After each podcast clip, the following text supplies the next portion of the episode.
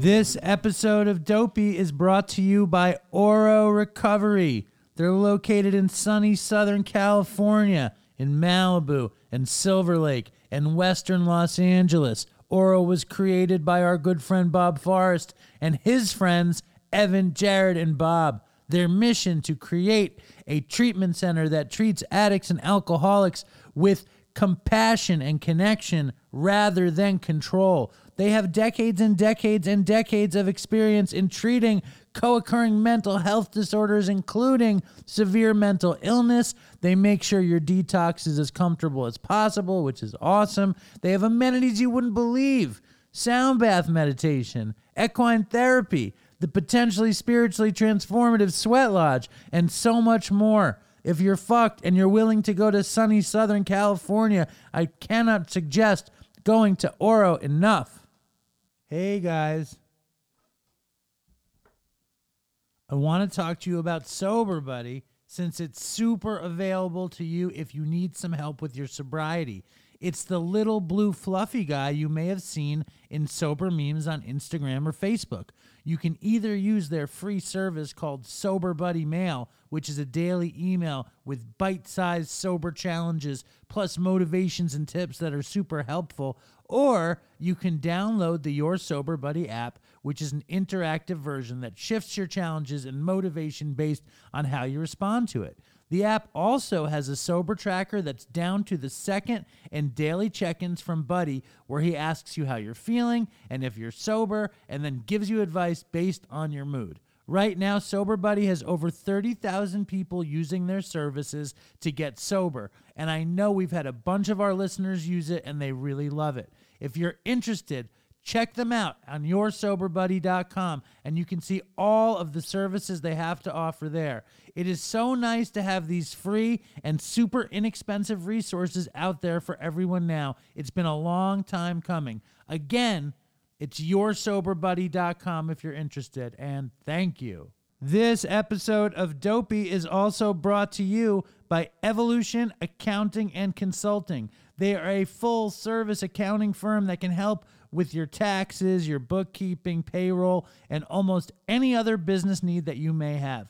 Thanks to technology, they work with people from all over the country and pride themselves on building exceptionally strong relationships with their clients. They say that their passion allows you to pursue yours because they understand the stress caused by worrying about taxes and accounting issues. When you allow them to take this off your plate, you'll be freed up to focus on what you love to do. Perhaps most important than anything else, the firm is run by a fucking crackhead. Fortunately, he's been in recovery for years now and knows the struggle as well as the success. Use the promo code DOPEY when you connect with them at w w w dot evolution dash accounting dot com to receive special discounts. And before we get to the show, dopes, are you tired of your boring recovery routines and need a meeting? Are you searching for a new sangha? Are you lost in the doposphere and could benefit from some connection? Or as they say in French, connexion. Look no further, because Dopey Zoom is here for you. They hit the recovery hard and the butt plugs even harder. There's twenty-five meetings a week led by dopes trying to get their shit together just like you and me. Doesn't matter if you're in N A, A A, N O A, Dharma, the drunk tank, the detox, whatever. Dopey Zoom is here for you and celebrating two years at the end of March with a balls to the walls marathon full of speakers, meditations, Wick the Rap God, mic dropping, games, and the second annual Dopey Zoom talent show. Find the schedule in the Dopey Nation Facebook group or the ever controversial Dopey Reddit. Zoom I D is always eight oh four, three hundred, five eighty-six. The password is always toodles with lower cases. Check out Dopey Zoom. If you guys need dopey gear, go to dopey podcast dot com.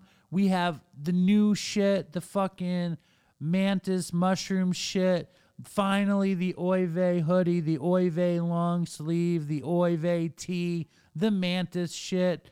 There's a lot of good stuff at dopey podcast dot com. It is all made by S R O Prints, a printing company out of Cincinnati, Ohio. Check out S R O Prints for all your printing needs. If you need a Big Bird beanie or a Dopey hat or an Oy Vey snapback or Dopey stickers, just message me on Instagram and Venmo me some money and I will send it to you. All right, enough with the fucking ads. Oh yeah, also subscribe to YouTube. Okay, enough with the fucking ads. Here is the fucking show.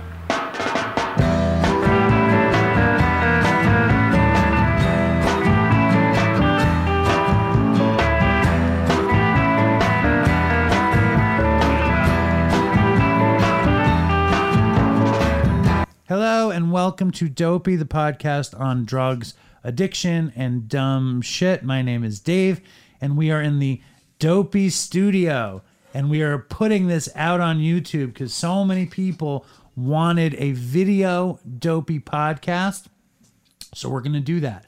And this episode is incredibly exciting because we have Nikki Sixx from Mötley Crüe, which is like Dopey dream guest, and we have another Dopey dream guest, Howie. I'm a dream guest? No, I'm just trying to be. Not. I'm just trying to be friendly. Howie's an old friend of mine. He is right. the the Dopey YouTube producer and and sometime co-host of Dopey. How's it going, that. Howie? What do you think? I love. First of all, let me say it's a pleasure that I'm the co-host. Okay. Remember what you said the first time? Yeah, just relax. relax Thank you for letting me co-host. I think co-hosting is a little, right. little heavy, little heavy-handed. Um, I think it's going pretty well, and I'm very excited about this interview because I know that it was a, it was years in the making, and uh, I think it went pretty well. I literally wrote Nikki Sixx hundreds of times on Instagram and That's Twitter. Normal. He never wrote me back. What a surprise! And it was never mentioned in the interview, which right. which made me feel like. Do you oh, think he knew? I don't think so. Yeah. Maybe. But I you, you I mean, it's like one thing Chris always told me was that, like, I don't know where he saw it. I think he saw it on YouTube. Somebody who had millions of followers, right? Mm-hmm. They showed the notifications on their phone. Yeah. And it was literally like, it, oh, yeah, like, never, it never ending, stopped. Right. Yeah. They so can't. It's like you have to shut the notifications off so you don't know. Yeah. You can't check all those notifications at, at that point when you've got so many followers. But Courtney Love always read my messages and used to respond. Like, I guess she's more interested in responding. Got to get back in touch. I, I write her sparingly. I still yeah. write her. She Just reads say now them. You're doing a thing on YouTube and you'd, you'd love her to join. Yeah, I think Courtney Love might be coming up soon on the on the Dopey YouTube extravaganza. And we need you guys. For some reason, you guys aren't subscribing to Dopey YouTube. It is free. There's tons of good shit there. There's Daily Reflections, which is, you know, it's an experiment in in uh, in, in kind of recovery television. But then me and Howie and special guests are tasting every Ben and Jerry's flavor in the Ben and Jerry's universe. And then we're going to get Ben and Jerry's to fucking make a Dopey flavor and donate all the money to addiction charities. And then uh, Dopey YouTube is going to grow. We're doing Behind the Dopes. We're special dopes like Don and Emily Sullivan, and like, who else did it? Aaron, Aaron Jess, and Jess, Kent. Me. Howie. I, on, not, I won't be on Howie YouTube. Did a Behind the Dope. Right. This is our new segment, Behind the Dope, where, where, you know, somebody in the audience or whatever tells a dopey story. And in Howie's case, he tells his origin rage story about how Howie is always a hair away from violent horror fury. That sounds like me. Yes. Yeah. So look for that's on Patreon. So please go to w w w dot patreon dot com slash dopey podcast and watch the Howie Rage special. Yep. Go to YouTube, which is obviously youtube dot com, and you know, subscribe, subscribe. to Dopey Podcast. Yes. See the magic. Become part of the magic. Yes. Oh shit. What? We didn't do this today, and I for, we forget to do it every week. What we're gonna be doing, and this is very important for you guys, is we're going to be setting up a call-in feature where dopes from all over the world can call in. They can video or audio call, and we can do a little call-in segment on Dopey, right? I love that idea. Yeah. And also the Discord that we're trying to set I don't, up. Yeah, you have, you have to explain that. dopey podcast dot com slash Discord. Do you know that in My Little Pony, the bad yes. guy's name was Discord? I knew that. But I don't. Why don't you explain to everybody? Because I don't know. What? I don't really explain what Discord is. Yes, I can't explain what Discord is. It's a fucking place where people could talk to each other, and we're gonna we're gonna try to start the community there. The problem with Facebook is Facebook is like one channel, and all the bullshit happens on I know, one but it, but the, the there's like a good solid audience locked into Facebook, and they're probably like, I don't know what Discord I is. Don't know what to, I'm hoping that we can. What get can they people, get out of Discord that they can't get out of Facebook? I I think the idea is that. On Facebook, it's kind of hard to have conversations in one thread with people, right? Like everything is happening in one long thread, right? You're on Post- Facebook and on Discord in the universe. What yeah. is a better experience for you? Well, nothing's happened on Discord yet. No, no, so. I don't mean in Dopey. I mean in whatever whatever you follow. Oh, I, lo- I, I the reason why I like Discord is because you have these discrete conversations happening in different channels. So if you wanted to talk about Behind the Dope and I have a crazy story to share, I know exactly where to go to share it so that it's going to it's going to be seen. If I wanted to talk about if I wanted to share a meme, I know exactly where to put it. Right. right? It's more if, organized. It's more organized. If you're doing that on Facebook, it's really happening on one channel. If you don't see it, you don't see it. You could search, I guess. But it's not, it's kind of like in the moment. All right, and, this is interesting. So no, we're looking for a few good, good we're looking for a few good dopes who want to get involved in this Dopey Discord thing. Right. So if you do, write me or us at dopeypodcast at gmail dot com. Say you're interested. Also, send in an email. Also, send in a voicemail. Emails and voicemails get free socks. And yes, I have done shipping yesterday. Just about everybody is caught up. If you do not have your hat or socks, please write me another email and I will get it out straight away. I just got a new shipment of Oy Vey hats, and the last Oy Vey hat is being sent out tomorrow. So like, I feel like we finally caught up with the shipping. Yeah. Um, I hope you guys are doing good. I'm very excited about Nikki Sixx. I'm very excited about Euphoria. Just when you think that show can't get better, it hits even harder. And this week is the dopey, sensational Euphoria, where it's just like, it's like one of the dopiest, hardest shows I've ever seen as a drug addict, watching uh, Zendaya playing Rue go into withdrawal. So I know that the Dopey Nation is plugged in. Howie's still never seen never it. Never seen it. So I mean, it sounds... I guess it sounds interesting, but I, I don't know that I'd be able to connect with what the character is going through. But you say that without ever watching the show. Right. So, like, let's just hold all reservations, hold right. opinions, check out the show. Yeah. Um, and then I think we're going to do a Patreon special on Euphoria with the T V reviewer guy that we're friendly with, Devin, and that'll be cool. Maybe you can watch it and chime in a little bit. Maybe oh, not. Right. Can I? Can we get Zendaya? I don't think so. I don't think we can get Zendaya. I, I think, think eventually. Yeah. I think like, no, like honestly, next week, I'm saying. No, I think that I think eventually we will be in the market. We will be the addiction spot. Like I Love think it. I think that I mean we're already the addiction spot for a lot of people. I like that you say we. Well, it's a we. It's a royal we. Oh, I'm sorry. It's a we. I thought you were referring to me. It's we. You're yeah. part of the we. I guess so. And all of you guys are part of the we. Right. We, Dopey we. is on the rise. I do not think it is impossible to get Zendaya on the show, because I thought it was almost impossible to get Nikki Sixx, and yet... And look at this. Here we are.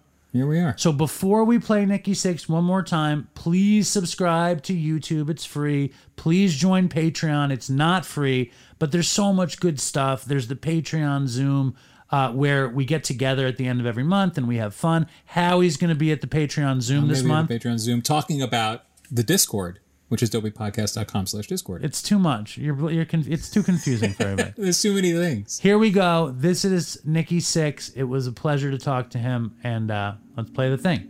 So before we get to Nikki Sixx, we have a new sponsor, an incredible elixir called Magic Mind.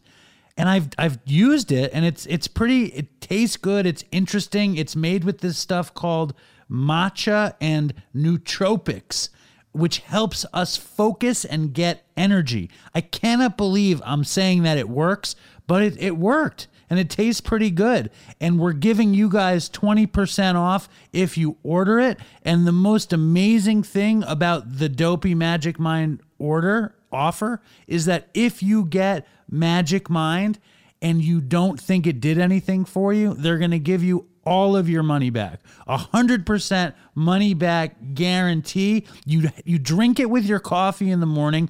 I've been drinking it. I like it. It tastes good. It gives me some focus, and it makes me feel like I can get a little bit more done without feeling crazy or wired. So you check it out at w w w dot magic mind dot co slash dopey and use the discount code at checkout, dopey, and you'll get twenty percent off your first order. And if you get it and it didn't do what they tell you it's going to do, they'll give you your money back. So that's magic mind dot co slash dopey, discount code dopey. Here is Nikki Sixx.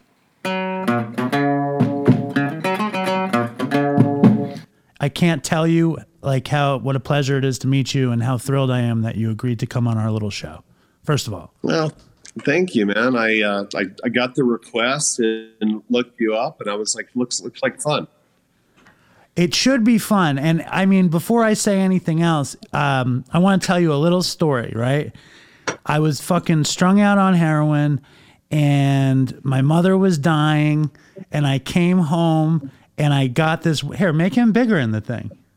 He's got to be bigger. He's Nikki fucking Sixx. Come on. Nah. Um, and uh, I, I got a job in a deli, and I knocked this girl up, and she got pregnant, right? And uh, the baby was due in February, and I'm trying my best not to use. And for Christmas, she buys me The Heroin Diaries, which which was the hardest book I ever read at that moment. And I blamed you for relapsing while she was pregnant. I relapsed on Xanax, uh, walking to the deli. And that's a comedy story. This is not a serious indictment of this book. It's one of my favorite books I ever read about drug addiction. And I've, I'm just thrilled to have you on the show. I don't want to embarrass you or anything. How are you? Thank you, man. Well, I'm glad that you got through that. And, uh, And hopefully you're you're living in recovery or some version of it. You're not going down that uh, down that path. No, I have six years, and I'm and I'm with the same woman. We had a second kid, and I just read The First twenty-one, and I reread The Heroin Diaries, and I'm all and I watched The Dirt this week. I reread The Dirt. I'm fucking all sixed out. Um, yeah. How are you feeling? I feel great. I'm I'm probably the happiest I've ever been in my life. And, you know, it's an interesting thing. You, you, uh, you read about people that are in the entertainment business, and um, a lot of people have a hard time once they're not uh, at their peak. And one thing that I loved about my, still love about Mötley Crüe is like, we go up and we'll hit a peak, whatever year that'll be. And then we kind of reconvene, and, and a lot of music comes around. We've been together forty years. I've seen every version of every kind of band try to knock you, you know, knock you off the mountain or take your crown. But as you go, and then you come back again, and you've reached new fans. And even recently with the with the movie The Dirt, and it's like a whole new generation of people. Now we're doing a stadium tour, and you know, I'm sixty-three years old, and I I just love the idea of of writing this thing out, not worrying about age, not worrying about Uh, being in or out. It's just a really nice place to be. I'm, I'm happily married. I have five children. They're all doing their own thing, which is a lot of cool stuff. And I have a two and a half year old, and that's that's like awesome as well, getting to relive relive that, but during a different time in my life. Totally. Having a little kid with twenty years sober. I mean, is that was that different? First of all, let's start there. You know, you your other children you had in and out, right, of sobriety. Correct. I was my uh, I was I was sober, you know, when my uh, oldest was was born, and I, I I stayed sober in there about six years, and then I, I literally fell off the wagon, got right back on again. Uh, I had four years, or it was four years and six. I can't remember. It was so fucking long ago, and um, the last time I just said to myself, some something's missing. I'm not getting it. Nobody came to me and said, um, you know, you need to go to rehab. You, you, you need anybody. It was all, I understood what was happening. I had unresolved issues, and no matter, uh, no amount of sobriety was going to fix that. I had to do some deep, deep work. And that's why I checked myself into rehab, you know, t- over twenty years ago. to get the work done and dive in a little bit deeper. So I was able to be present during all my children's life. Um, you know, when I went out, uh, I think it's, you know, everybody goes out their own way. I didn't go out and go back to shooting dope. I, I thought, you know, I did like a, a lot of uh, people in sobriety. I just tried on the beer and see, well, you know, I could do a glass of wine. You know, well, you know, since you have a line of, you know, blow, I'll just do a little bump. And, and you know, that that's a, that's enough to set my brain on fire. And I start going, well, why can I not have two? Why can I not have four? I'm in the, the addict and the demons inside. And I just don't want to play that game. I really don't want to play that game. I want to I want to live in the present, and I really want to ride out my life in a way that's about creativity and, and living in the moment, being Um, I don't even know if I would say being a role model, but if somebody is looking at this, uh, at me, they could go, wow, look at a guy who really kind of really crashed and burned for a moment in time. And um, he's been able to turn it around. It's harder sometimes to be, um, let's just say, you know, in a successful band and you're, a lot of people are making money off of you, and to really confront the celebrity, uh, the money maker, the, the head of the family. Um, so it's, it's important when those of us that are in that position can say, you know, I did this for these reasons, and um, nobody forced me, or nobody was worried about losing their job. I mean, it was uh, it was an inside job, so to speak. But when you're a kid, right? One of my favorite things about you is, like, when you're a kid, you had a vision and you followed this vision like to the T, and you constructed this movement, you know, your band, your sound, everything came out of your head. Like, I don't think you saw the celebrity down the road, and you saw the, no. f- how big the fame was going to be and the microscope you were under. You wanted to be a rock star making music. Like, was, was that like a surprise? Like, how that kind of came up at you? Fame, fame was weird. You know, I, I didn't really dig it when it first happened, because I was just so focused on the band. All I ever wanted to be, and you find out reading The First twenty-one, is I just want to be in a band. I just want to be able to write a song like Mark Bolan or Ian Hunter. I just wanted to figure out how to have a groove on a riff like Aerosmith. I, I wasn't like, I want to be on the cover of Star magazine or something. I, I, I never really felt comfortable in that role. And The First twenty-one...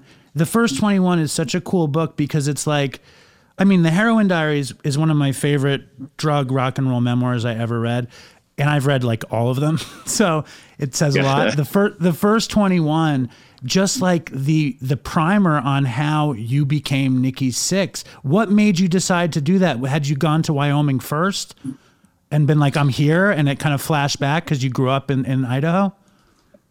Yeah, it kind of, um, it came to me. I was, we was going down another road for an idea for a book, and we had come up to Wyoming to stay here, to look for homes.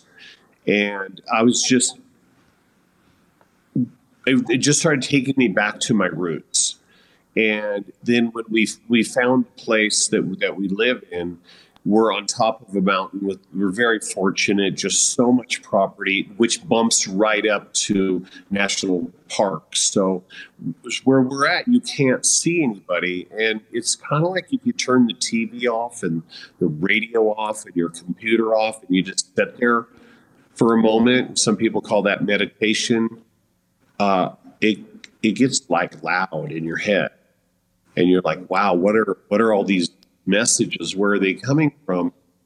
It's, I was literally staring at the Grand Tetons, and just on the other side was Idaho, forty-five minutes away, and, and Twin Falls, Idaho. I could get in my car right now and drive there.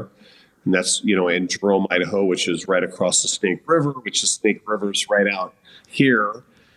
It also, it started It, it started taking me down memory lane, and I, I kind of asked myself in that moment, with all the silence and all the, the land and the wind just blowing off the mountain. Like, where did everybody go? Right. And and I, for me, once like we hit jet fuel, I kind of forgot uh, to stop. I moved to Los Angeles, and I, you know, everything happened in Los Angeles.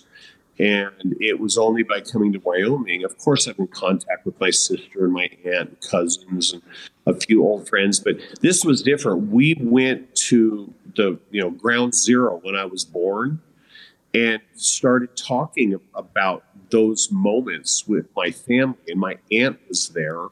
Um, and she got to explain a lot of stuff about my dad and my mom. And as we started going down the road, I got older and older, I find this discovery of of books and music like everybody else. Um, but my imagination, it's like I couldn't get enough of it. And when I really discovered like rock and roll for, for real, uh, not just like stuff on the radio, but when I started getting like, I had a little record player and I could put on a whole record. And, and it, the lyrics were very important to me, which I think came to me from loving to read poetry and read books, even adventure books, um, and then the music. And something I don't really understand where it comes from for me. I, I could just not pick up a guitar or my bass for six months, let's say. Not that that really happens, but um, I could just pick it up and start playing. Something comes out. Uh, I just keep a bass next to the bed, and my wife will be in the bathroom, put on her makeup or something. She'll, she'll walk by and she goes, "Oh, that's a cool song. What's that?" I go, "I don't know." Right. Because it, it just hums. And thank God to this digital device right here. You know, I used to carry around a cassette deck and I've just record things and sing to it. So I've got thousands of weird ideas in here that are everything from ideas for writing books to Um, photography to music to, and constantly like chasing this thing in my head. I was doing something the other day and I was like, wow, I should like turn that into a band. And I'm like, what am I doing? I don't need to be in another band. But it's the, it's the creativity, you know? Well, that's my favorite thing about you. It's like you, you had this arc, you ha- you're an architect and you build things and you're a photographer and you're an author and you're a songwriter, and it's like, keep doing it. But I want to know, like, when you started going back in time and it's like, this is the, the blueprint for Nikki Sixx. It's also the, the blueprint for an alcoholic and a drug addict, because it's yeah. like, that's how it happens for us. You know what I mean? I'm also a hero. I told you I'm a heroin addict in recovery. And like fucking like age seven, you try weed. Like, what hit you first, weed and drinking a little bit, or rock and roll? Well, unfortunately for me, we lived in Mexico for a year. That's not the unfortunate part. That was the great part. But my stepfather, um, it was the sixties, uh, probably like sixty-four, sixty-five. Um, he, they were just partying all the time. My mom was partying all the time. I didn't know what that was. It definitely felt different when I came back to Idaho and lived with my grandparents. And we were, you know, out in the open fishing and hunting and stuff. And then I'd be back with my mom and it would be, it would be chaos. Uh, I didn't really understand that. And so my stepfather got me to try weed when I was like six or seven. Um, I didn't even, you know, I, I don't try to make it into one of those war stories, because I, I don't really remember anything other than I just remember I felt weird. And, you know, you're a kid, right? Weird is everything. That person makes me feel weird. Stay away from them. That, um, that guy made me feel weird too. You know, he was just, uh, he smacked me around and shit. And probably, probably is, you know, in a, in, in a lot of ways, responsible for me having this mindset, you know, you can't put your hands on me, right? Uh, and you can't verbally assault me, and um, I'll stand my ground for what I believe in musically, even if the newest, biggest band in the world is all wearing spacesuits. I always get some executive going, "Nikki, don't you think you Mötley Crüe guys should wear spacesuits now?" And I'm always going to be the guy that's stands my ground for that, even if it's to a fault. And that could have come from some of those messaging um, people that were around in my, my early years. And the other thing about this book is I realized that my childhood just didn't always suck. I had some really great times. And uh, if it wasn't for all of it, uh, we wouldn't probably be doing an interview right now. It would just be another creative guy that, you know, might work at Walmart or something. And I'd go home and doodle and do photography, or wherever I work. Maybe I would, you know, end up, um, you know, putting myself through school somehow, even though I didn't have the finances. Um, it would have done something else in my life. But I always believe I would be blue collar, whatever it is. I'm one hundred percent a blue collar type person. So that's why sometimes fame and money and stuff like that, it feels a little like, wow, this, I always feel guilty. All right, a house in Los Angeles, people would come over, and it had this huge entranceway. And people come in, they go, whoa. And I go, oh, yeah, it's okay, man. I'm sorry. They're like, what do you mean? You're sorry. You have to apologize for your success. And and maybe yeah. that's another reason why you did all the shit you did, why you went as far as you went, because you were uncomfortable being this, you know, eventually you had a number one record, so you could have been considered as a pop star. I know that's sacrilege for me to say it to you, but like you were fucking top of the charts on M T V, the whole thing. And it's like, meanwhile, in your heart, you're this poor kid from Idaho who hunted and fished, and your dad was gone and your mother was gone. Yeah. It's like, but I, I mean, no matter what happened with you, I personally believe you probably would have been in a similar spot, because you had a vision, and the vision was everything. Like one of my favorite stories in the book, I never had this kind of thing happen where you felt bullied and you were like, fuck that. And you grabbed a bunch of rocks, put them in your lunchbox, and fucking knocked the kid out. Like, how old were you at that point? Oh God, I was so young. And that, that was an important part for me, because I realized that because I was different, um, that these uh, these Mexican kids, older, were just messing with me all the time. And um, I was like the new kid in school. And I just remember going, I don't care how big you are, that, that ain't going to happen. And that would not be unlike when we Um, got into a legal lawsuit with Elektra Records and took the masters away from them. You know, the big bad thousand pound gorilla. Um, I'm going to put rocks in my lunchbox, and I'm going to hit you over the head. And and I've I've been able to calm that in me a little bit. You know, I've been able to think about it a little bit. But um, it's important to stand up for yourself in a relationship. You know, I think it's important for women to stand up for themselves. I think it's important for people to be able to voice their opinions. Uh, whether I believe in it or not. And I got a lot of that from, you know, being young and traveling around. And um, it was really interesting. You know, when you stand up for yourself, um, people don't like it, but then all of a sudden people are like, admire it at the same time. They learn to respect you. Now, your mom was very wild. And one of the things, I had read The Heroin Diaries years ago, and I'm reading The First twenty-one, and you're talking about your mother's boyfriend, Richard. And I'm like, what the fuck? And I had to reread it like twice to really understand that your mother was dating Richard Pryor. Like, yeah. It's like you really rubbed up against fame before you became famous. Do you think that informed your whole career in a way? I never knew anything about Richard other than he was just really fun, he was cool, nice to me, and hung out with me.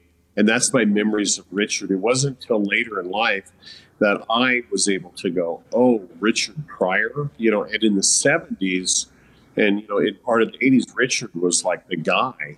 And I, I would kind of fondly see him come on T V at an interview, read something about him, and I'd be like, wow, that was just this guy that would come over, was dating my mom, and just treated me really, really good. Really good. And so, you know, it's also like important for me, like when I was like looking through my past, um, it's easy to go, oh, the guy in The Dirt and The Heroin Diaries, and start to paint me into a, I had it rough and I'm a badass. And the truth is, I'm not really a badass. I had it rough and I didn't have it rough. You know, I had Bernie, who would give me weed and smack me around. And then I had Richard, who was just kind. And I, I think that all these people form who you are. All these experiences form who you are. So back to the top of Lou, we were talking, uh, it's, it's why I'm really happy where I'm at right now. I've had all these cool life experiences, and I get to get back together with my band, and you know, you know how important being in a band is to me. And I get to go tour, and it's going to be fun. I mean, we're going to be outside. There's going to be I don't know how many people in each city, fifty to eighty thousand people singing these songs that came from somewhere that when I was listening to the A M radio in Jerome, Idaho, you know, and you stand up on stage, you're like, wow. And sometimes I go, wow, why me? You know, I don't know. Well, you, I mean, it's, it's ridiculous. You're going to tour with Def Leppard and Poison and Joan Jett. And in the book, you say you're yeah. not that thrilled about touring with Poison, but Def Leppard and Joan Jett, you feel good about, um, which I think is funny. You know, I think that's it, fair it, enough. It's a great, it's a great night for people. That that's the most important thing is if you literally look at all the bands and count their hits, um, and multiply it by five. I mean, that's how many hours you're going to have of, you know, every single song or almost every single song. You know, we try to do a couple of deep tracks here and there. You know, we notice when we play Girls, Girls, Girls versus we play Piece of Your Action, it's you that's going to go, oh my God, they're playing Piece of Your Action. And the person next to you may be like, I don't know, I, I only heard their greatest hits. So it's important to play some of those older songs too. But in general, it's a greatest hits show.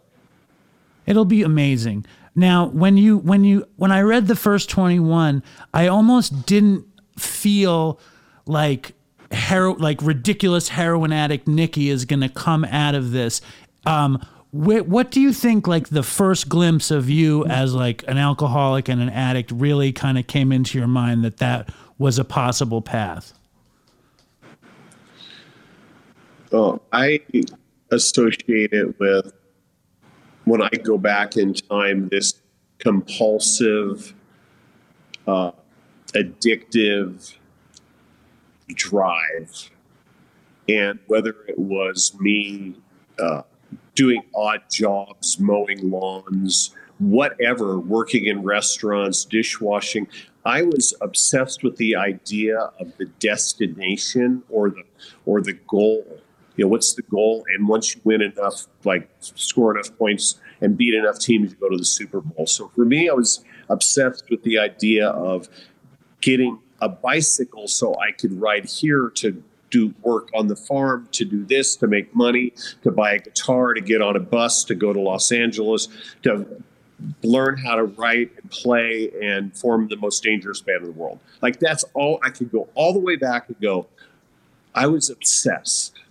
I was obsessed. And, ob- and, and obsession, that's right? That's that's addictive behavior. Exactly. Obsession and compulsion, if it's positive or negative, is totally what drives us.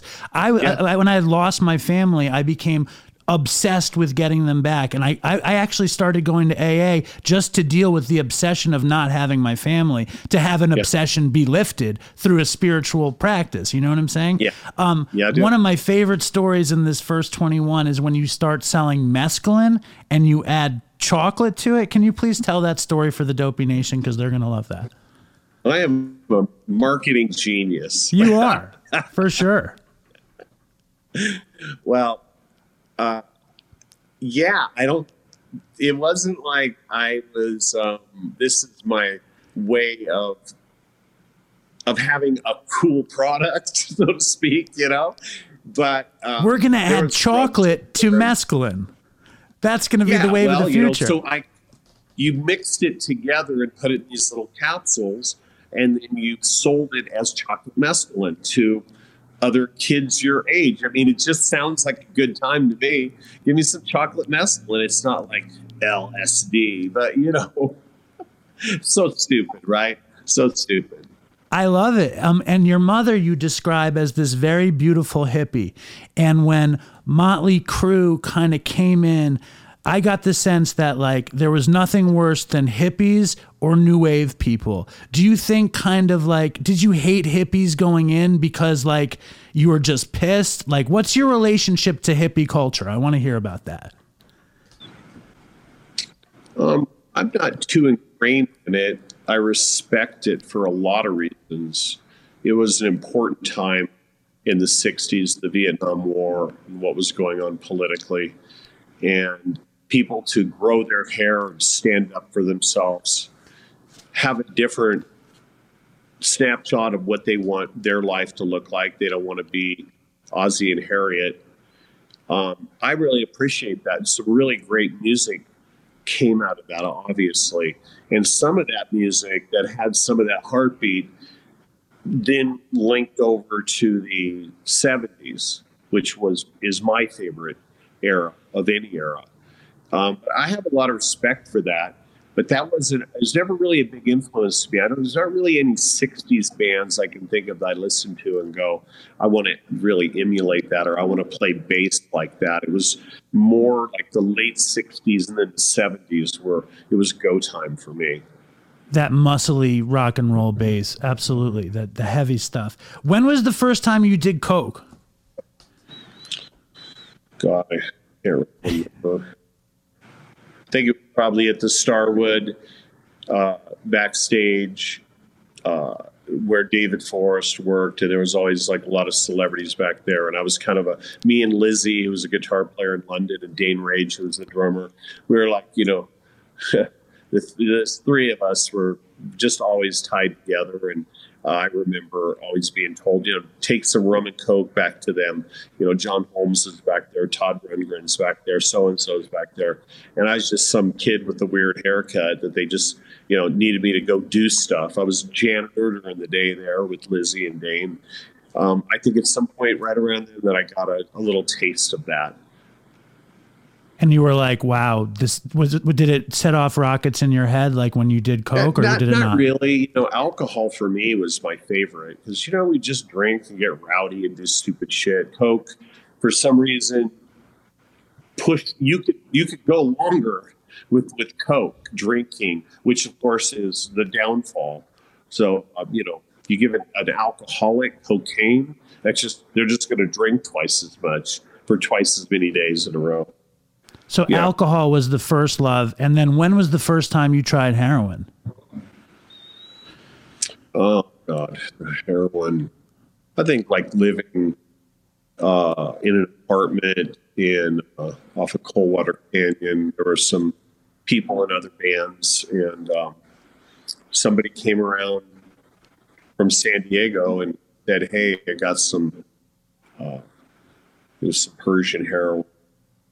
And I just thought, wow, Keith Richards, like Miles Davis, like, what do they know that I don't know? You know, it's like, um, so yeah, I tried it. And I remember going, this is the worst experience ever. Like, threw up all over the place and laid there on my back, hyperventilating.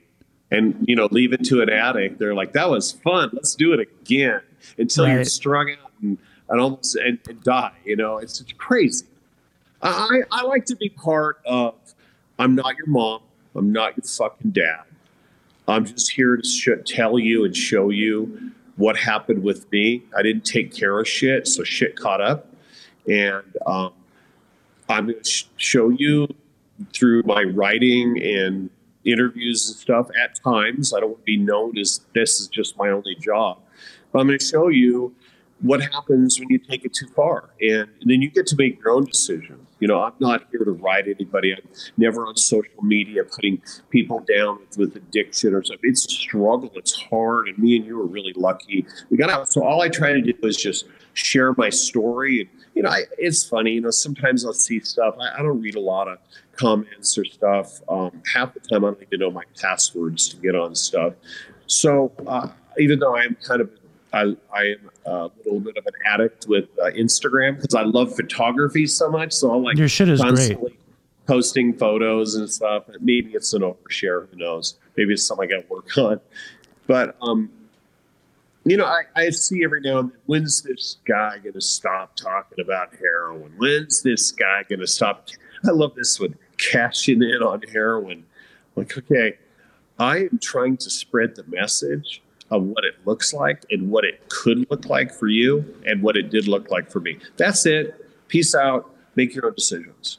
Uh, so I'll probably always have, you know, a little bit of chatter about it. And, and uh, you know, probably be fucking eighty years old, dude. And someone's going to ask me about it. And maybe, maybe some twenty-year-old reads this weird old pirate interview and goes, wow, I was going to try drugs. And that made me not do it. Well, our audience is like a bunch of drug addicts. Some are in recovery. Most are in recovery at this point. Some are on the fence and some aren't. Yeah. And like, You don't have to worry about like telling them the wrong thing or anything. Cause I mean, like they've, they're in the road that we're in. And I think yeah. when you, I've read you talk about the warmth that hits you with dope and just you talking about Keith Richards and Miles Davis. And I know what a reader you are and how much you appreciate art. I know for myself, like when I first started doing dope, I was like, I finally don't, I, my brain didn't, isn't bothering me anymore. Like my brain isn't giving me like, you're not good enough. Like you don't, you're worrying about this, you're worrying about that. All of a sudden I feel nothing good. And like, finally, I don't have to fret. Like I'm as cool as I could imagine being because I don't have to worry about anything.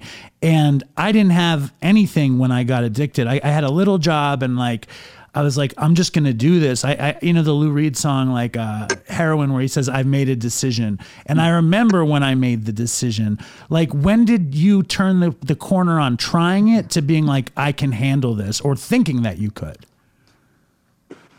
Just this is the crazy part about my story is I never even thought about controlling it or anything. It wasn't until I got clean and sober that I was able to look at anything and go, I can't do just one. I just can't, um, which was freeing for me because, you know, once you're really strung out, in my case, when I was really strung out on dope, then comes this like this wrestling match with your addiction. I remember buying a large chunk of heroin and breaking it down with my dealer from a gram to this much, to this much, to, and it was like, in twenty-eight days, you will be clean and sober with right. this process. The and impossible wean. Day one, like I fucking slammed the dope. I'm like, okay. And then in the evening, I'm like, I got the itch. You know, maybe I'll just chip a little out of that. And you know, I, it was all gone in a week. And I got even more strung out. Um, I can't do anything once. I don't think I can ever drink. I know I can't ever drink. Uh, I just, it's just the way it is. And it, it, I'm sure some of your listeners can relate to this. I apply my addictive behavior to my family, how much I love them, obsessed with my family, with music, with photography, um, something that's been important in my life, books. And, you know, now we're on the fourth New York Times bestseller. And so now I have some people talking to me about, you know, what's the next steps for that? Me and my wife are working on a children's book. And awesome. I just formed a production company and signed a deal with a huge director. Uh, we're starting uh, um, developing uh, an animation for children, uh, episodic, that is based around music. So each, each show, based on the age group that we're working on, which is six to nine, will have an original song. So it might be a co-write, it might be an original for me, it might be something that we license, you know, but it's, it's all music driven. And I've just noticed through Uh, Ruby, my two and a half year old, that when we're watching any children programming and music comes on, she gets going, you know, she starts dancing. And I was like, this is, this is what happened to me. When I heard music, I started going like, what's that in the background? What is that on my grandmother's radio? What is that? I mean, I remember hearing Petulia Clark driving around Los Angeles with my mom, hearing Petulia Clark's song Downtown, which was about downtown Los Angeles, and the bells were ringing, dude. It was like jing, jing, jing, jing, and I was writing stuff down. And you know, I I never set out to be a songwriter. I just tried to document the crazy in you know in my brain. And you're right, the heroin and other things quieted the monster. So I want that monster to scream, but I just want to point it in the right direction. Totally. And it's the fire. You know what I mean? You have the fire to do anything you want. I, I put my, all that shit into this stupid podcast. Like I started it with a buddy of mine when I got right out of rehab. He wound up dying from a fentanyl overdose two and a half years into it. And then it really kind of blew up because everybody loved him so much that the community came together. And now yeah. my, my dream is to like keep addicts company by having a laugh at the dumbest shit we ever did because we can relate. And of course it's not like, oh, heroin's amazing, I love tripping. It's not, it's about, we've been through this and now how can we have sober lives that are informed by these ridiculous things that we did? You know what I mean? Cause that's the, the cosmic poetry of the whole thing. I yeah. mean, you died twice, right? So, so, yeah.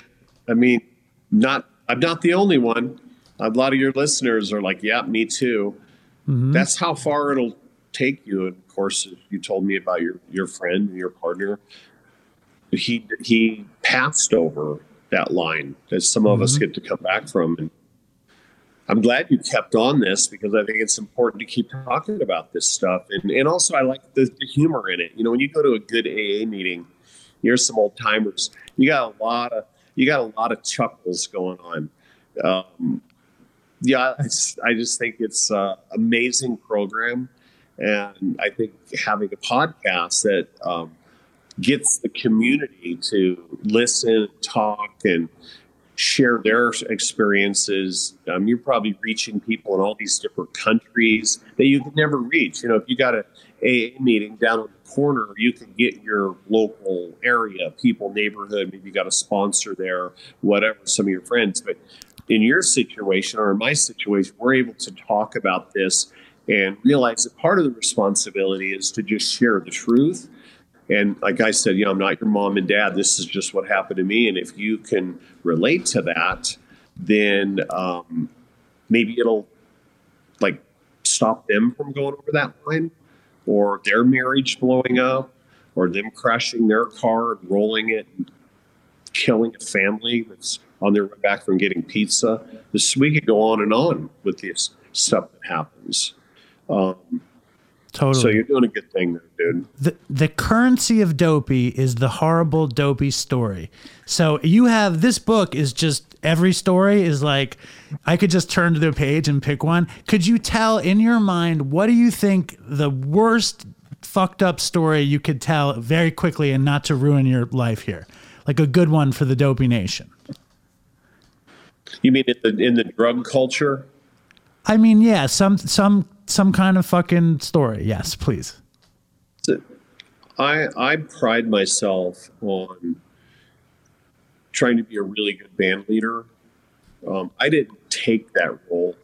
I think it's just the nature of our personalities and a lot of responsibility the band trusts me to take care of. Um, but we're very much a band. The band is so important to me. So anything I do, it is for the band, about the band. Um, we'll go f- beyond the call of duty for the guys in the band. So something that still hurts my heart is that when I was strung out, um, I came to rehearsal and showed the band a song. And, uh, you know, the I was like, here, Vince, like kind of lyrics halfway done. Here's kind of riff, Mick. What would you do with it? I got this chorus here. Start doing it. If they like it, we're going to finish it. If they don't like it, then, you know, you move on.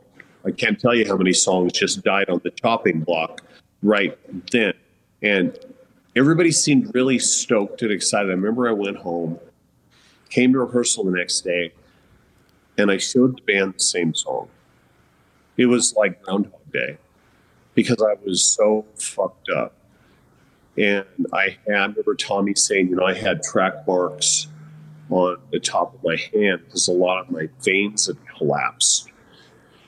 And I just feel so bad that I put my band through that. And that was before, you know, I had a family, and I'm sure, you know, it was painful for my family back in Idaho, but they didn't know the extent. So my my family in Los Angeles, California, uh, you know, I feel bad that I put them through that. And it makes me feel bad because I, I have a lot of pride in raising the standard for myself and for our band. I hear you. I hear you. What's it like when you record the uh, the audiobook for The Heroin Diaries, and you're reading all of these really crazy stories, stone cold yeah. sober, and you're in the worst moments of your life, basically. Like, what's the experience as a sober person? I feel, I feel gratitude when I'm reading. And I also would have to, I would say if it was present day, Nikki, I'd be like, you know, um, I was thinking about blah, blah, blah. And in nineteen eighty-seven, you know, this happened, and very lucid and clear. And so I'd be reading it like that, like we're talking. And then it would be like June twenty-seventh. And so I would have to reset. And and there were parts where I said, let's just do the, the chapter reads. And then I'd go back and fill that back in again. But every time I got into one, it wasn't like I would feel massive amounts of shame or embarrassment, because I made the decision to publicize this and I saw that it was helping people. Um, so I felt gratitude. I was like, oh my God, I survived that. I survived myself. I survived my thought processes about my family. Like, wow, look at this that I'm getting to do. So it wasn't so gruesome, but I would have to change the tone of my voice a little bit. Is that interesting? Yeah. I, I, I read it and I listened to it. I actually finished reading it again this morning, and I fucking cried. The end of the book is so like crazy, because you go through, you go to hell and back like a thousand times in this book. And then at the end of the book, you're like turning a corner, and then you give us the kind of Crip Notes on the next ten years of your life. And yeah. it's like, it's like a lot. It's like the end of a movie, and you see this guy did this, this guy did this, this yes. guy did this, after you've been through this, you know, crazy experience. And it's like, you know, I, I was just thinking, like, you didn't write a book about the process of getting sober. Like, you didn't write a book about like what happens after this. And like, are you ever thinking about doing that? Like the actual nitty gritty of how you got from here to twenty-one years. Yes.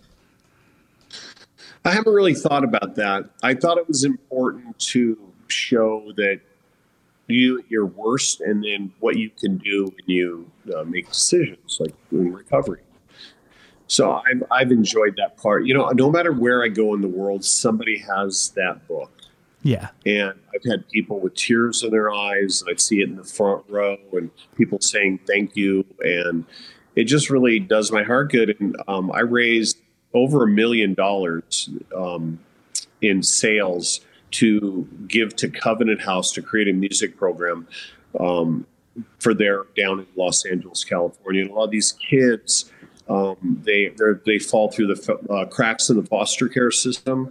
So when they turn eighteen years old, the foster parents are like, look, the government's no longer paying us, and it's time that you, you know, get off. I'm not saying all foster parents are evil, but a lot of kids fall through the crack, and they don't, they, they couch, they uh, couch surf, and they um, try to get by, and they do whatever they have to do to make money, but they fall through the cracks. They end up on the streets. They end up in gangs and selling drugs and prostitution. And now, um, you know, especially in the last five years, a lot of talk about human trafficking and uh, these kids being picked up and taken to other countries. So, by building a music program, they, and then you pull them off the street, and they get them through, they get them restarted with an education and um, psychology and recovery, and then they can go and they can they can go and learn how to program beats for hip hop, or they can learn how to play guitar like Keith Urban, or they can, you know, whatever it is they want to do, and it gives them something to look forward to. And I felt like for me, when I got sober, I was like, oh my God, look, I have a band. Like I have a band, I have something to look forward to, because you also have life, you know, you have responsibility and mortgages and car payments and, um, you know, you're a father and all the shit that happens in life that we work so hard for can also be a lot of work. And so for me, I have Mötley Crüe or six a.m.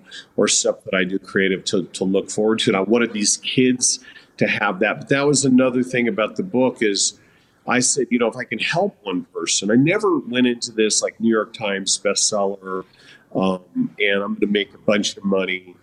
Um, I've made really good money. I've been very um, um, safe with my money, and I it grows for me because I want to not ever have to do anything creatively, musically that I would have to do for money.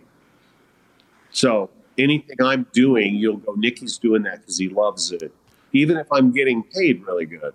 And it's okay to get paid really good. But this book was not about getting paid really good. This book was about reaching one person at a time, raising as much money as possible. A million dollars is a lot of money, especially when every single company that I called, um, guitar companies, amp companies, software companies, they were just donating.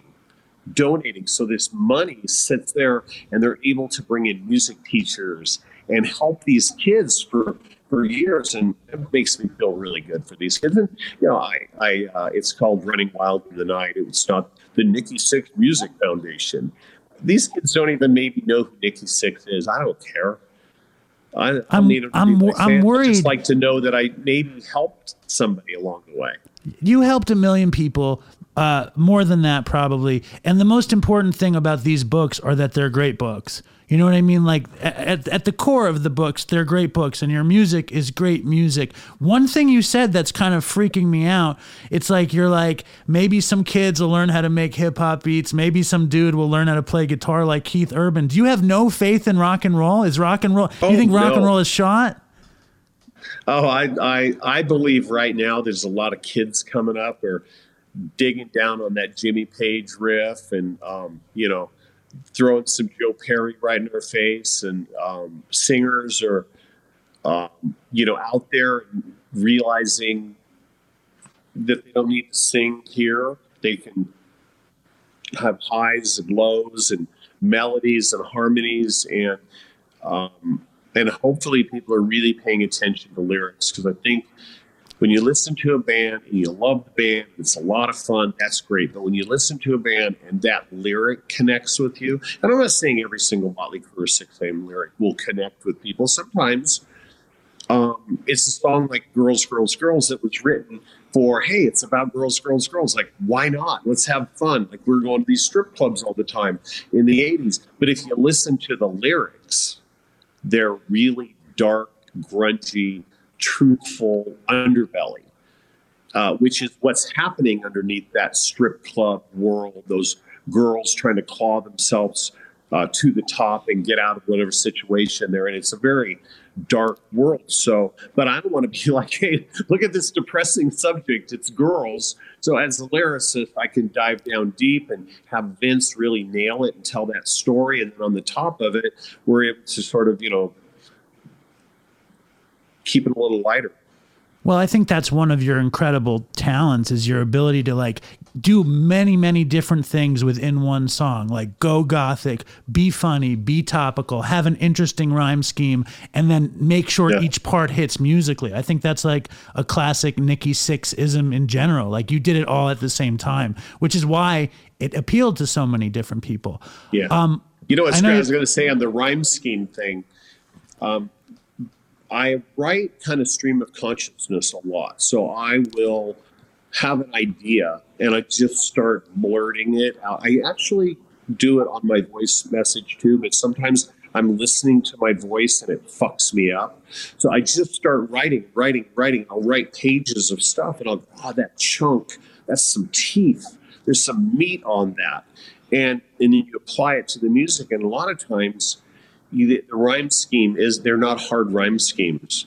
It's not like, you know, I'm going to get some ink and put it in the sink. You know, I don't use the rhyming dictionary, but Vince has this great ability to kind of tonally bend words to fit a rhyme almost.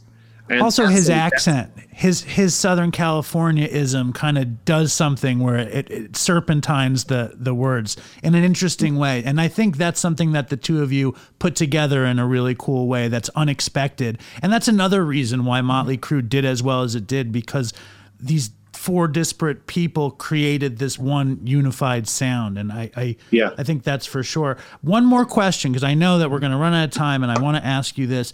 When you're in like the most, I mean, potentially Mötley Crüe was the most debaucherous band in the history of rock and roll. I mean, you're right there. Like, who could who could possibly be more debaucherous on the scale? And I'm being honest. Like, who? Maybe Led Zeppelin, but they didn't have the same sort of ridiculous outreach. Like, M T V wasn't around. You know what I'm saying? So who right. could have who could have been as debaucherous as Mötley Crüe? The thing about my band is um, they're kind of fear. They're fearless, all of them. Like Mick just say, I don't give a fuck. Do whatever he wants to do. And Vince is like a little fireball rebel, and Tommy just says how he feels it, whether it's right or wrong. So it was not like hard to imagine us just telling it how it is during interviews, and eventually which turned into a book, which turned into a movie that one hundred million people saw, which launched a stadium tour. It's just telling it how it is.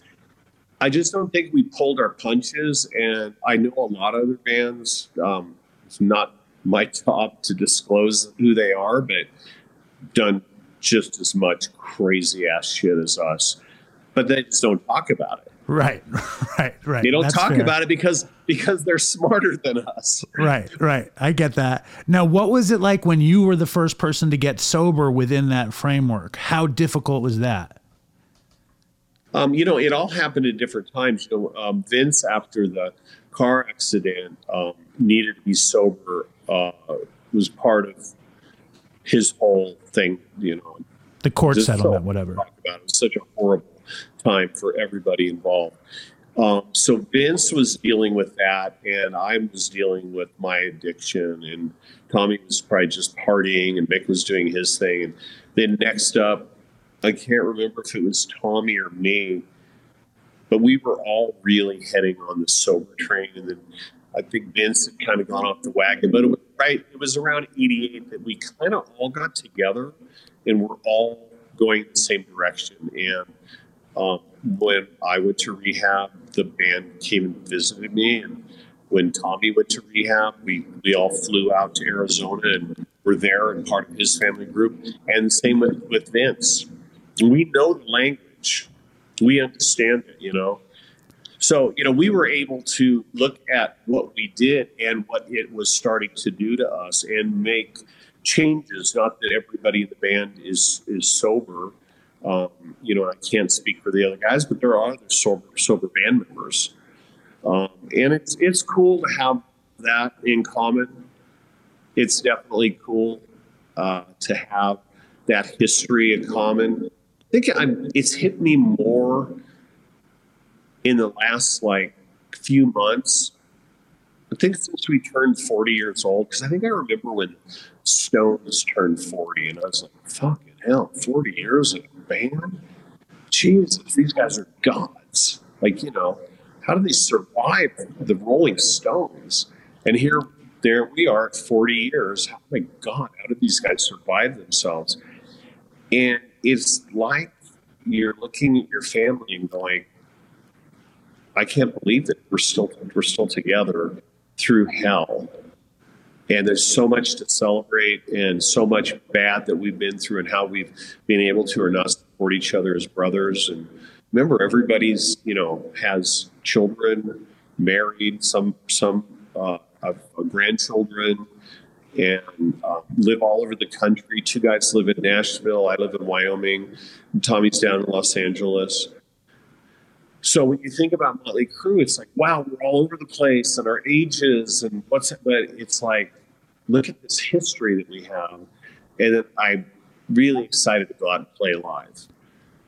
But isn't it's been that a while. Like... It's been a minute. You know, it's been a minute. I, I was uh, this morning. It's just uh, my daughter. I put something on for my daughter and lit the fireplace. It was like seven thirty in the morning. I had a cup of coffee and I, I grabbed one of my basses and I was just, you know, doing those little noodle things that us musicians do.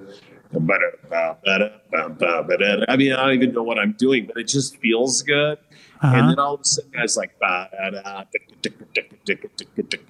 I was like, oh, whoa. And by the end of a couple rounds of that, my hand was burning because I haven't it. played that song in a while. Right. Like, and you don't have the stamina, right? We have. That and Livewire are pretty pretty fast. So you got to build stamina up for that. So now I'm in the gym. I have a food delivery service called Fresh and Lean. They deliver uh, whatever I'm looking for. I'm doing a kind of a high protein thing right now, high cardio, starting to practice, starting to put the stage clothes together, starting to develop what the show is going to look like. What are we going to do that's different than Def Leppard? What's Def Leppard going to do that's different than us for the fans? And looking at all of that stuff, and it's just... it's exciting, and you know, a guy at another band texted me this morning and said, man, this this this aging shit isn't easy. And he's like twenty years younger than me. I was like, give me a break, you know. Who was it? it? it I'm not Tell us. Tell you, but he, Come on. Uh, he, he, he said, confidentially, in his text, confidentially. Um, so... Was it Justin yeah, Timberlake? You know, as you get older, it is harder. And as you're sober longer, you need to be aware that motherfucking monster is not dead. That thing might be chained up in the basement. Just just open the cage. Just open the, the cage that's on the floor. Let him, just let him out. Leave him on the chain. Just let him out. See how that works out for you. And just don't sudden, feed him. My wife leaves me. I lose my daughter. My other kids are like, Dad, what have you, you've taught us this, and you're doing the opposite. My band can't tour. My finances crumble.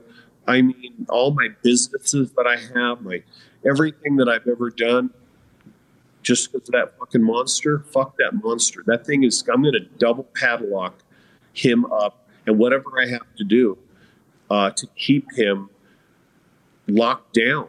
Because I know he'll never die. I know I could be eighty years old and go, well, babe, I did it. Took care of everybody, all the managers, the agents, everybody's happy. Um, you know, sold my record company, did this, did that, blah, blah, blah, blah, blah. We've moved to Fiji. Life is great. Give me a martini and a line of cocaine. I'll be dead in fucking forty-five days. I know it. I know it. So, like, what are you going to do with that? What are we going to do with this obsessive compulsive behavior? We're going to apply it to doing what you're doing. We're going to apply it to maybe writing books. We're going to apply it to people going to meetings and sharing their story with each other. And um, I think it's, I kind of feel like, don't you sometimes just feel a little bit um, blessed that you're an addict? Like you so, see things a little clearer?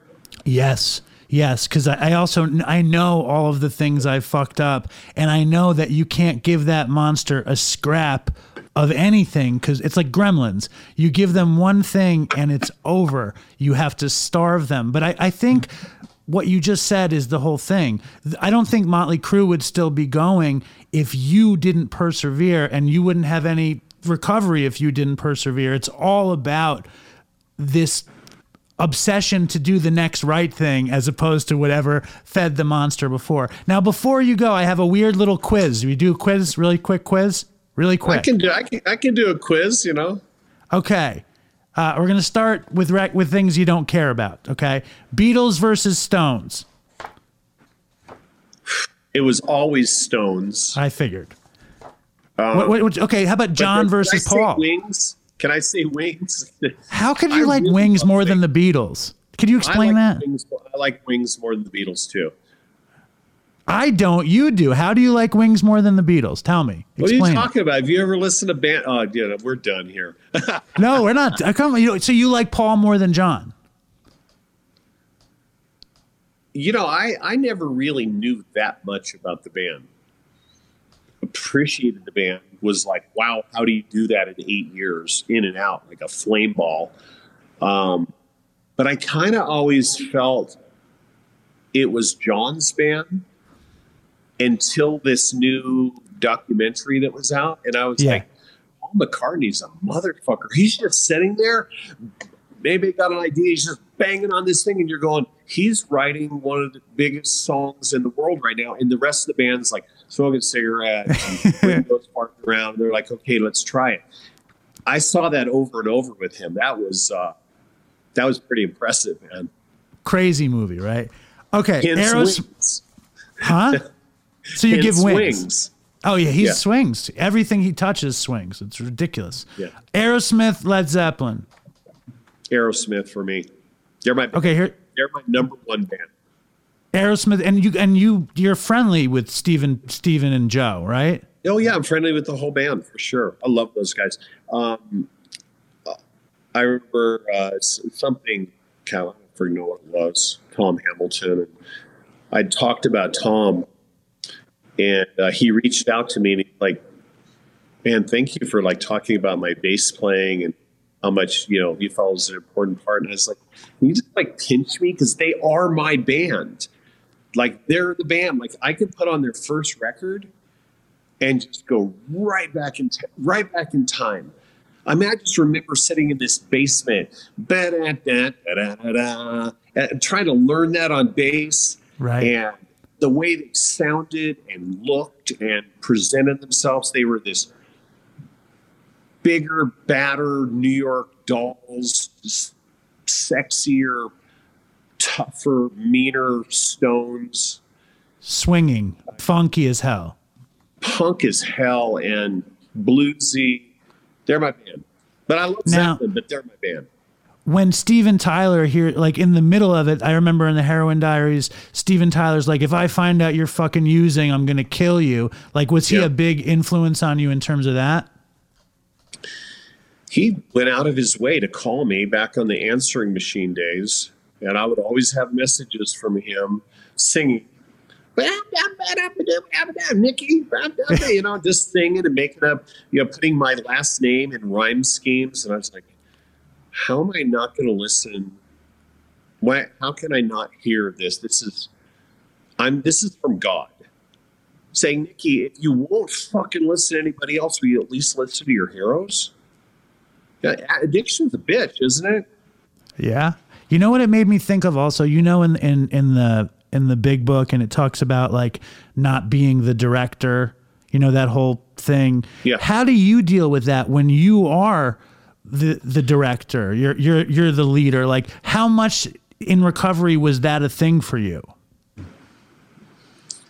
Um it's a really good question. You know, you you have to say, am I um this guy? I got the hat on and I have this list of responsibilities. Oh, I hit a wall. Let me take the hat off and be open-minded. Oh, that guy sitting over there in the corner has a better idea than I do. And he's just like an assistant. I got no ego with that. You know, I, ego's not your amigo, man. It will take you. Yeah, so I've learned how to be responsible and be receptive. Be responsible and be receptive, which can be applied like to a lot of things, like my marriage. You know, you gotta be you gotta be receptive. Um, you know, men and women are wired really differently. If you continue to think that they should be wired like you, you're just gonna be hitting your head against the brick wall, and vice versa. So, I learned this stuff through through sobriety. Was humility hard to come by? No, because okay. I I'm a fucking farm kid. Right, right. That's okay, back to, back to the quiz. Star, I'm just a fucking guy that lives on a mountain in Wyoming with a great leather jacket, though. Here we go. Oh, thank um, you. Thank you. You're welcome. Much. Kiss or Alice Cooper? Oh, Alice, Alice, man. Those songs, right? I mean, all of it, unbelievable. Lyrically, visually, felt more like it crawled out of a gutter. Oh, and he's a. Huge Kiss fans. And and I loved Kiss up to musically up to a certain point. I prefer them as songwriters than I do as performers, but I totally get it. I mean, I toured with them a lot. We've done a lot of shows. I get it. Um, but it would be Alice Cooper. And Alice, it, Alice opened for us. I was on the side of the stage listening to the bass line, listening to that fill, listening to how he delivered that melody line, you know, on I'm eighteen. So for me, that was a big one. But Kiss's songwriting, they had some really great, great, great, great riffs and great songs. And Alice is a monster in recovery also, like recovery monster. I love that. Yeah. All right, here's he one that's going to be. He doesn't talk a lot about it. He doesn't talk a lot about it. Um, in a in a big way, but he'll, he'll, he lets it be known where he was at and the decisions he made, and um, he, he, it's, uh, it's it's I'm grateful for that. We've talked about it. I can imagine this one's going to be harder. Okay, New York Dolls or the Ramones? Well, um, I love the way that the doll, let's call it their presentation. You know, it was it was just like, what the fuck? Especially being in Idaho. Um, and they have like songs like Personality Crisis. I mean, that's a great written song right there. Um, Chatterbox. I, at one point we were talking about cover songs. I think around the time we were, we did Anarchy. That was one of the songs we talked about. I thought Vince could just really spit that one out. Um, but the Ramones, it was more consistent songwriting wise. Yes. Like you put on a Ramones album from top to bottom, it was like those songs are like a bullet in the face. The Dolls were kind of hodgepodge, which was kind of the Dolls type thing. You know, they were, they only were here for a second. Um, I think they had a big influence on a lot of people. I don't know how much of a musical influence they had, though. The Ramones definitely had a musical influence. Yeah, yeah. I, you know, I, I'm like, I know you're a crazy Johnny Thunders fan. I prefer hearing Johnny Thunders sing the songs than uh, David Johansen. I like his voice better mm. personally, but I think I'm crazy yeah. for that. Um, no, no, or, he had a cool vibe. All right, a guy yeah, that that's could have used Recovery, right? There's a guy. Say it again. There's a guy that could have used Recovery.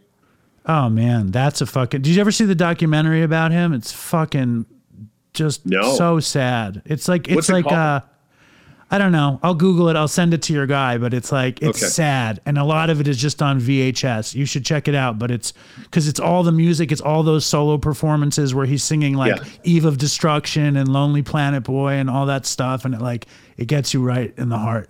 Um, yeah. All, all right. I, I mean like Sid Vicious or Johnny Thunders. We'll leave it at that. Well, they both like, I think Sid like lit the world up on fire uh, in a way because it was this whole new thing with punk rock. And, and, you know, now we understand that, you know, he could barely play and he was a bit lost and he was always fucked up. And, and I think that carving shit into his body and the look and the whole thing. I mean, you look back on it and you're like, I feel so bad for that guy. But at the moment of impact, it was like, wow, man, that band. To me, it was it was um, Johnny and, and him was like, what the fuck is this fireball? And I, I always felt like that's what I wanted out of Mötley Crüe. Like we did our first album was I wanted people to go, what is this? And and you know, you can go back and go, I can hear the Dolls, I can hear the Pistols, I can hear Aerosmith, I can hear Black Sabbath, I can hear Ian Hunter's lyrics. You know, so all this stuff, and it's like ground zero, bam.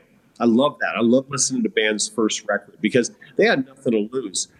I would venture to say that nowadays it's not quite as much like uh, going to sign a band, put them in the recording studio, and see how it does. And record companies would support bands for, like, it would usually be through their third album. Right, it was a lot of these bands that we loved, they broke on their third record. Now you got about six weeks. And if you don't fit the format, when I grew up, if you fit the format, you were fucked. You got to not fit the format to stand out, to make the kid go, what's that? Right. Now, if you're a what's that, it's usually, well, we can't play you. It's also like then if you got into a commercial, you were like, this dude's a sellout. You you have no no fucking value. And now they almost have to be in a commercial to make it as a band because they're not selling records. It's a sad time, I think, for the music industry in a lot of ways.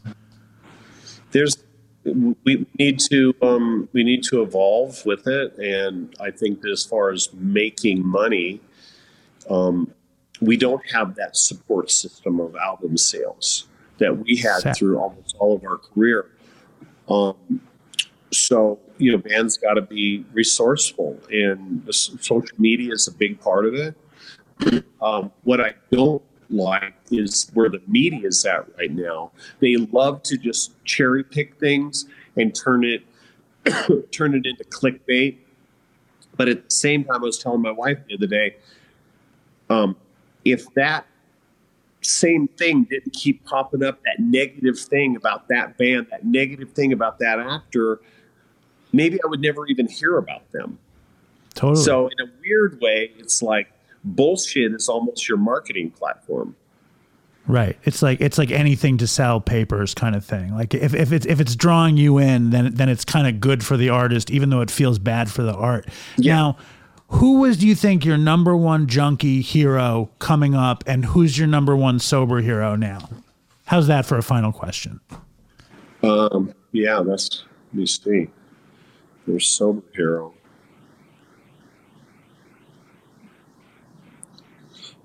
I, I mean, I don't have a good answer for that. I mean, I think that when I was younger, we just thought you could just roll out of bed and be Keith Richards.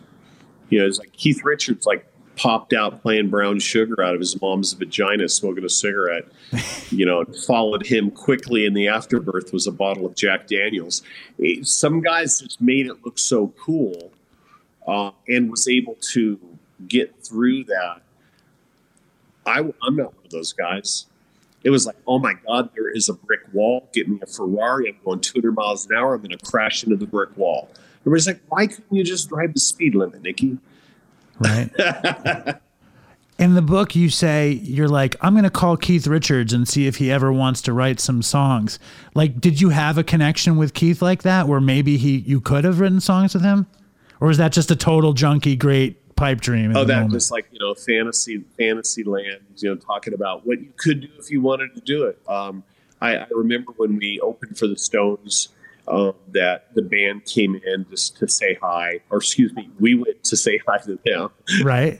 Through like, you know, barriers, barriers of people with guns and security, you know, and went back in the dressing room, and there was like a little drum kit. There was some guy back there, just like a jazz shuffle thing, and there was some guy with a saxophone, and Keith had like a little amp. He was like, ah, ah, and we went in, and, and he he asked me if I had, at the time I smoked, um, asked me if I had a, uh, a cigarette or, or no, if I had a light, and so like I lit his cigarette, and lit mine, and he leaned on my shoulder and was like, you know, chattering on about something and playing his guitar. It's like, this is everything I, I ever wanted. It's everything I ever wanted. Like, he's the real deal. He's just in here playing. And Jagger came in and looked at the band and walked up to me and, and started talking to me about uh, our album, about the uh, Doctor Feelgood album, and uh, about the songs. And then, you know, that was like how, I mean, I knew how he knew, because we knocked the Stones out of the number one position with Doctor Feelgood. And those, and he's super on top of that shit. So he's like, who are these guys? Right. Who are the Stones? So, and you know, he heard the record, he, whatever he thought, he thought enough of it to have us open for them. And um, that was, that was pretty cool. It was Fucking intimidating cool. too, to be honest with you. And Uh, that was like the second time during one time we were, uh, it was during the Doctor Feelgood tour. We went and saw them in Toronto, and they just came rolling in. They're just musicians, right? They're just guys that play guitar and sing. They love blues. And, but Red you songs. See them in person, it's like, there's those guys. Uh, so it was fun to watch my band get a little, uh, not starstruck, just a little nervous. Like, what do you say? What do you say when Ronnie Wood's like, hey, man, what's going on today? And you're like, nothing. But that's the same thing that probably you've done to so many people. So it's awesome that it could happen to you. It's perfect. Did you ever read Did you ever read any of those books about the Stones when they have to travel with Keith is traveling with the fake cans of Coca-Cola with the fucking dope and the Coke cans, and then like some car company took over security and they had to like move all the drugs for them? Did you ever read about that stuff? Was that uh, Up and Down with the Rolling Stones by Tony Sanchez? Yes. That was a fucking great book. And now, in retrospect, I'm like, wasn't he like Keith's assistant or something? I think so. Yeah. I mean, yeah. In retrospect, I'm like, what a, how fucked up is that? Like, to write a book about like such personal stuff, but you see things differently as you, as you, you know. And when I was like, when I was younger, I was like, oh man, give me The Dirt. Hey, that's a good name for a song. And a book, and a movie. Um, and a movie. Was it hard for you guys to travel with drugs, or was it not that crazy? I told my wife one time, I have no idea why we didn't get our doors kicked in or hotels at four night. I don't understand. You're in fucking Peoria. I mean, it's a little tiny town, and a band that talks about doing drugs in their songs and in their interviews and brags about their lifestyle. And they're at the fucking Motel six, whatever it is. And uh, no one showed up. No one. Wow. Fucking crazy, right? Dude? You dodged I mean, a bullet. We're so lucky. You live to tell the tale, Nikki Sixx. I cannot a, thank you enough d- for different being time. So- a, a different time, for sure. You know, I, I, I've told friends before, we talk about the eighties and what people are starting to wrap their head around now, because when the nineties came, it was like, oh, that was the dumb era. But everywhere I went in the world, people were celebrating. The the economy was up. Cocaine was a social drug. Guys and girls were just doing what they want to do. You know, it was no... It was like more like sex was sex, drugs, and rock and roll. And it was everybody fun. Was participating in it. Everybody was participating in it. Um, you know, and then the nineties came, and they were like, "That that was bad." And I'm like, "You guys are boring." But you know, that it was an important time as well, too. Wow! Listen, new bands are coming up. They got some guitar. Fucking riffs. I'm. That's what I'm looking for. Fuck the drugs and the drinking and the girls, all that shit. That was a different time. But just to be able to put a record on and go, yeah. Well, you did it, and uh, I, I have a billion more questions, but you've done. You've been so generous, and I really, really appreciate you coming on. I can't thank no you problem. enough, dude. When when you're in the New York area, I'm gonna find out, and I'm gonna. Come to the show, and we're going to do an interview, and it's just going to be fucking drug stories. Were you prepared for that? Probably not. That's fair. That's fair. But thank you for your time, right, man. It was amazing. So, wow. Nikki Sixx finally on Dopey. I'm, I'm pleased. I'm, I'm, I'm, I'm proud as punch. I'm super pleased. That's like, uh, he's up there with the dopiest possible guests in the history of the show. That's a big get. It took right? years and years and years. I messaged him hundreds of times. I, I don't think he ever saw the messages, though, because he probably would have thought I was insane. Right. And wouldn't, wouldn't have done it. I don't think so. What uh, were the messages? Like, I'm watching you through your window kind of thing? No. Just my, my typical messages. Yo, hello, hey, hey, yo, what are you yo, expecting? yo, hey. Hello. Oh, and then that starts the conversation? Yeah. And has that worked for you? Yes. Dude, how many guests have I had on the show? Huh.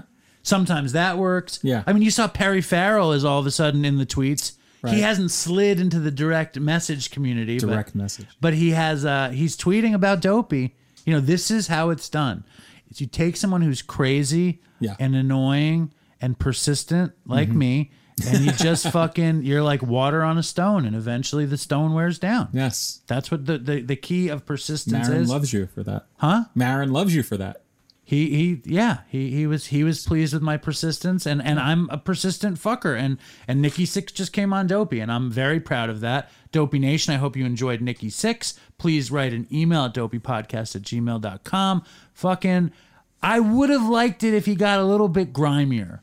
You yes. know, if he hit us with the dopey, as Chris would have liked to say. That's true. And I blame myself for that. Well, Howie, you were saying, what, what, why do you think he didn't hit us with the dopey? I mean, I think... From a non-initiated perspective. Yeah, I think the normie my, perspective. Based on what happened when you asked him point blank to give you a crazy story and his response, it seemed to me like that was a past life. Right. I'm not interested in celebrating it. Almost, I almost took it as like he's on the third chapter with a new book of his life, and he's so far removed from that. He when th- when this book came out, uh, The Diaries, then I could imagine he would say like, all right, that's what we're going to talk about because that's what the book is about. But it's like he's so far removed. He his story was almost like, oh, oh, that thing. You know, that that was a long time ago. And the word, and, I, and I think I said, what's the worst thing you ever did? And he said, right. disappoint my band. Right. Which you know? is like, that's that's what you say when, you know, you've got twenty years of sobriety and you've had a lot of time to reflect. And yeah, that's what you did. You were irresponsible and you let your band down. Wow. That's not like, that's not the craziest story though. The book is jam packed with dopey stories. And I feel like if I had read this to him, it would have, I think it would have elicited a response, a response. So I'm going to read this to you. Please. Uh, and this isn't the dopiest part, but there's just something about this that cracked me up. Pretty dope. Um, Karen asked me, Karen asked me why when I go to the store, I only buy plastic lemons and ice cream. I told her I use the lemon in my tea after she goes to work, and the ice cream, I just have a sweet tooth lately. I haven't really eaten food in a week. Junk is like that. So Karen has to go to the store and buy real food, which I never eat. I tell her I eat when she's at work. I'm getting so thin, it's hard to find clothes to fit in my closet. Of course, they say you can never be too rich or too thin. And then Nikki goes on to say, I'd use the plastic lemons to cook up my Persian heroin with. You can use real lemons, but they're such a hassle. I would have garbage bags of used plastic lemons in my bedroom, and the maid would ask me if she could throw them away, and I'd say no.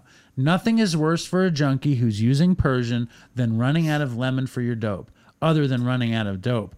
I remember going into the market with the shopping cart and wandering up and down the aisles. I must have spent hours there and only bought lemons and ice cream. What a beautiful picture of decay I must have been to all the mothers doing their weekly family shopping. And I love this. I love that he only ate ice cream.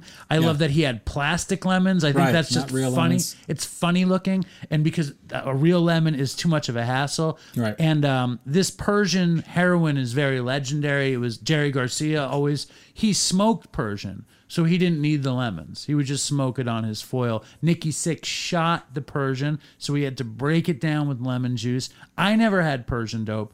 Um, I always broke down our tar with water. Very simple. Um, Dopey Nation, have you ever had the Persian? Do you have any Persian stories? Uh, please, again, write us dopeypodcast at gmail dot com. Fucking, this book is great. I suggest it. The other book, The First twenty-one, is great as well. And um, check out the YouTube channel. Check out, subscribe to Dopey YouTube, but even more importantly, subscribe to Dopey Patreon. Oh, shit. Uh-oh. What was Uh-oh. that?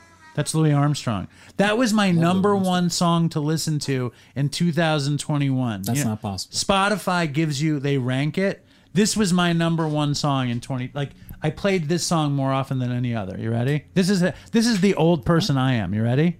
Ready?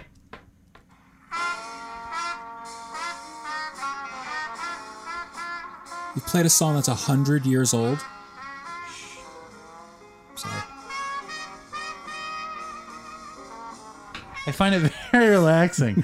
This is uh it's Louis it's Armstrong. My grandmother's house. It's Louis Armstrong live in um was he ever not live? Yeah, it was in a, at a club. Live at hold on Newport.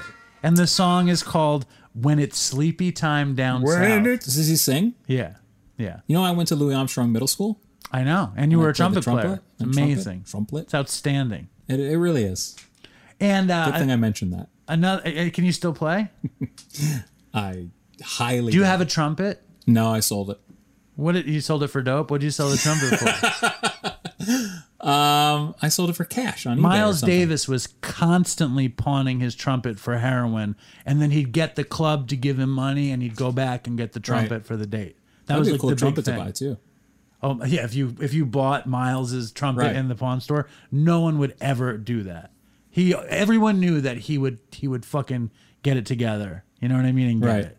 Um, all right. So that was Nikki Sixx. I hope you guys liked it. Please subscribe to Patreon. I just posted the psychic Steph scary p- ghost picture of Chris. This week on Patreon is Howie's uh, Behind the Dope, Howie's Rage. When is that going up? It's up. Oh so my God. It's available on Patreon already. Oh boy. You go to patreon dot com slash dopey podcast.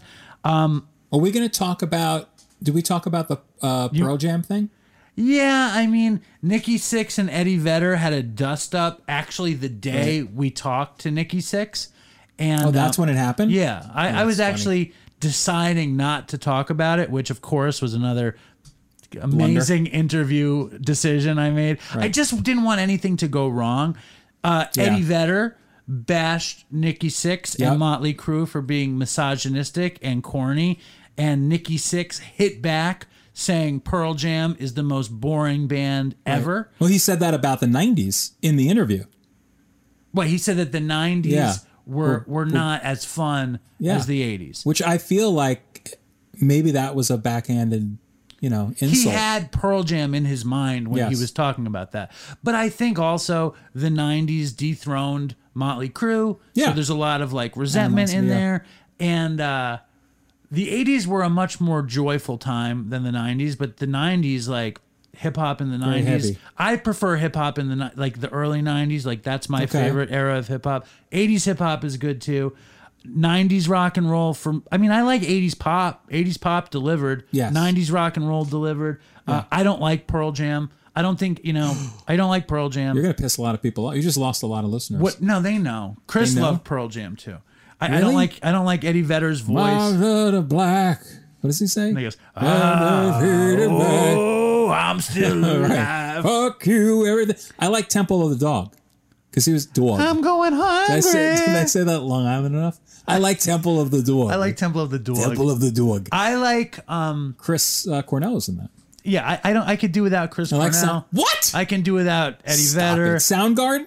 I could do without it. I like Black Hole Sun, but that's Black about Hole it. Sun. I love. I can do it. I like when it's sleepy time down south. That's what I like. But mm. I'm whatever. Mm. Um, what I really don't like is how Eddie Vedder pronounces the word ukulele. He says ukulele because he's so authentically Hawaiian. Oh God, fuck that. That's like. Do you think Nikki Sixx says ukulele? No, that's pretentious. That's like uh, uh what's his name? Uh, who who's that guy who went on? Um, James Lipton, he says gravitas. Who is that? Uh, Kiefer Sutherland. Sutherland. Yeah. What, gravitas. Yeah. It's, it's like, what's, what's your favorite word? And he goes, gravitas. Does he say that's his favorite yes, word? Yes. That's it's a great awesome. go. They that's play it funny. on Stern all the time. Now, here we go. We're going to do, uh, before we go, my favorite thing is to do some dopey emails. Mm-hmm. And we have we have some nice dopey emails. And I love hearing from the fans. That I love hearing from the Dopey Nation. Mm-hmm. Um, all right. Here we go. I got this email, and I just need to read it. Uh, I don't have the beginning of it. Oh, she writes that she joined Patreon, um, and but that's not why she's writing. She's writing to say because she appreciates that Aaron keeps nagging me uh, to go see the doctor. That's a good friend. She says, hi, Aaron. Uh, and since she's here, since I'm here, I'll hit you with a little dopey. I recently remembered a time I accidentally smoked P C P. I needed to score dope, and my dealer kept doing the be there in fifteen minutes bullshit, and it had been three hours. So I decided to confront him at the biker bar he hung out at. I show up, I get my bundles, and I shockingly leave without getting blackout drunk. I go outside, and a houseless man, not homeless, but houseless man asks if I want to share a blunt with him. I don't even like weed, but I think, why not? So we share his blunt. We're laughing and having a good time, and then something shifts, and he just takes off running. No clue why. So I get in the car, and I'm fixing my shot. I get well, and I'm ready to drive home, but all of a sudden, I am confused. I can't figure out how to start the car. Like, absolutely cannot understand how to make my car move. I feel like an alien in someone else's spaceship. I start panicking and crying because I've never felt like this before. I'm trying to calm down, but I can't. My brain and body are not communicating. I look around and see someone walking their dog.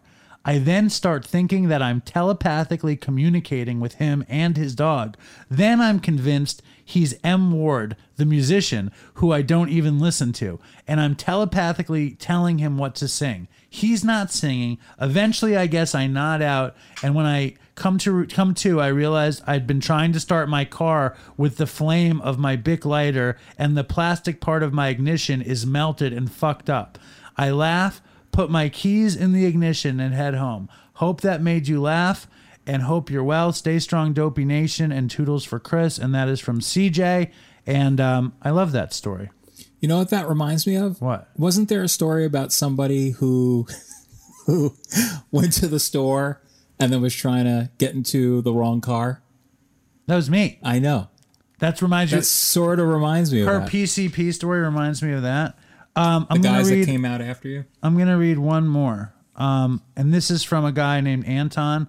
And he says, hey, Dave, what's up, man? Fairly new listener here. I never smoked P C P, by the way. Howie, did you ever smoke P C P? I think the last time I did P C P was probably in nineteen fifty-three. When I say P C P, yeah. Like what pops I say in your hello. Head? What pops I say in your hi, head? Hi. What? Does anything pop in your head with the P C P reference? Is there anything? No. I don't know. The story you just told? What about Trading Places? Did you ever see Trading Places? And they, they plant P C P on Dan Aykroyd and forget it. You I have no recollection of that. Right. I could barely remember what I ate right, just for breakfast. Stop. Just stop it. Stop it. I'm sorry. All right. Uh, hey, Dave, what's up, man? Fairly new listener here. My brother turned me on to your show about a month ago. Can you please pay attention? I'm listening. Jesus Christ. What are you doing on your phone? I had to check a text. You need to listen to this. All right. I'm sorry. Go ahead. What's up, man? Fairly new listener here. I just threw a pencil at Howie. That wasn't on camera. Oh, that's what that was. Yeah. Um, it's safe to say I am obviously a recovering heroin addict. I just laughed myself senseless on one episode, and I felt I had to show my appreciation. My brother told me about Chris and what happened, and it fucking sucks. I don't know what to say except that I bet he'd want the show to keep going. I feel like I've gotten to know you two over the time I've been listening, and it fucking hurts me too. Anyway, man, your show does so much good, it's hard to believe. I know for sure that it has helped me and my bro stay clean and to be optimistic about a clean future, which I never, ever thought could happen. I guess we spent so much time feeling like pieces of shit and being ashamed about all the shit we've done. It's truly fantastic to be able to laugh about it and realize that we are just human and shit happens. I guess I'm just saying thank you for giving me and my bro some positivity in a time when there hasn't been much of that for a long, long while. That is a gift that no one, not friends, family, rehab counselors, et cetera, have been able to give. I am forever grateful for that, and I know my brother is too. Take care, brother. Anton. All right. Thank Very you, nice. Anton. That's a beautiful email. Uh, it, it makes me uh, emotional. Cry. Huh? So it makes you cry. Well, it makes me emotional. Uh, yeah. it, it's an amazing thing that... Um, that this show exists, and that uh, Nikki Sixx contributes, and that people write in, and that Howie is so crazy. And O C D. Yeah. And, and Howie set up all this shit. Like Howie, I know he's very beautiful and obviously a dynamic co-host, right. But he's a technical savant. He right. set up a lot of beautiful shit, and um, I don't know. I'm very happy with what we're doing. So please be in touch. Fucking join Patreon, subscribe to YouTube, buy that Magic Mind stuff. It's actually pretty tasty. And uh, most importantly, stay strong, Dopey Nation, and fucking toodles for Chris. And toodles thank you, Howie. For Chris. But before we go, I have one last thing. I know the show is technically over, but before we go, I want to thank Brer Brian for the Home Sweet Home Dope Sweet Dope on the front of the show. And I have a little surprise for everybody, which is that Downtown Ray Brown recorded his own version of Home Sweet Home. He called it Heroin.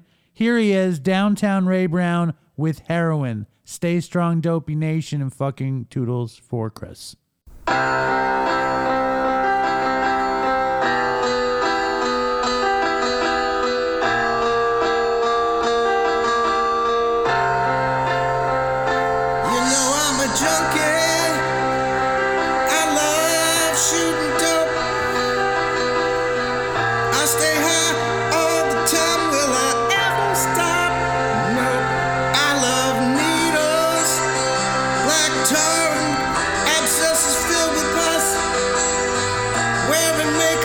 Shooting dope is so goddamn glamorous. I love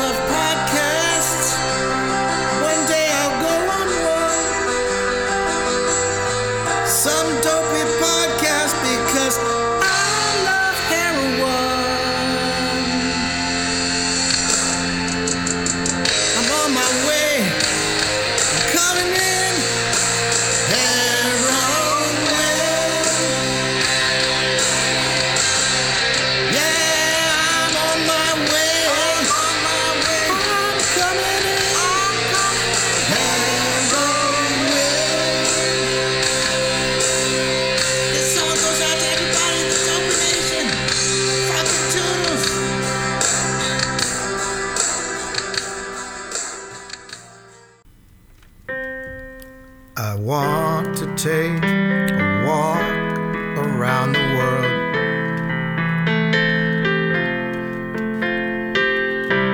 I wonder would it do me any good.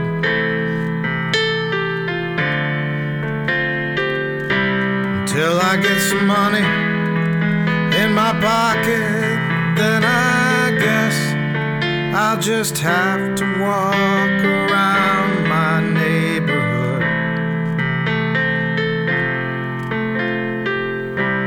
I wanna be good so bad, so bad, but bad desire's all I've ever had. Oh yeah, I wanna be good so bad, so bad, bad desire's all I've ever had.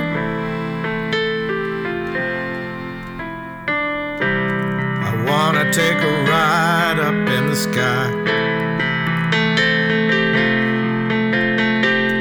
watch those airplanes just pass me by. I wanna see a Lear jetliner take a dive, just to show all of those people what it means to be alive. I wanna be good so bad, so bad, bad desire's all I've ever had.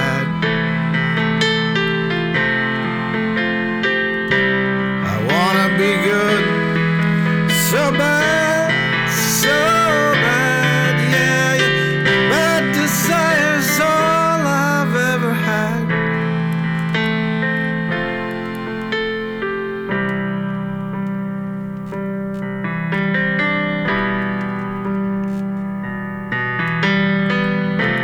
My shadow's getting smaller and smaller, and it's high noon where I stand. My shadow's getting smaller and smaller and smaller and smaller and smaller, and it's high noon where I stand.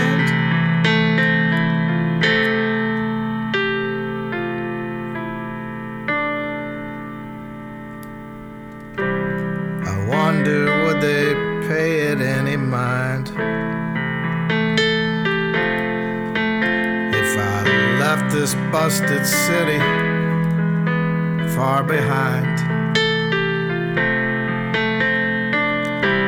I'll take the high road, however far it winds, 'cause peace and love are very, very, very, very hard to find.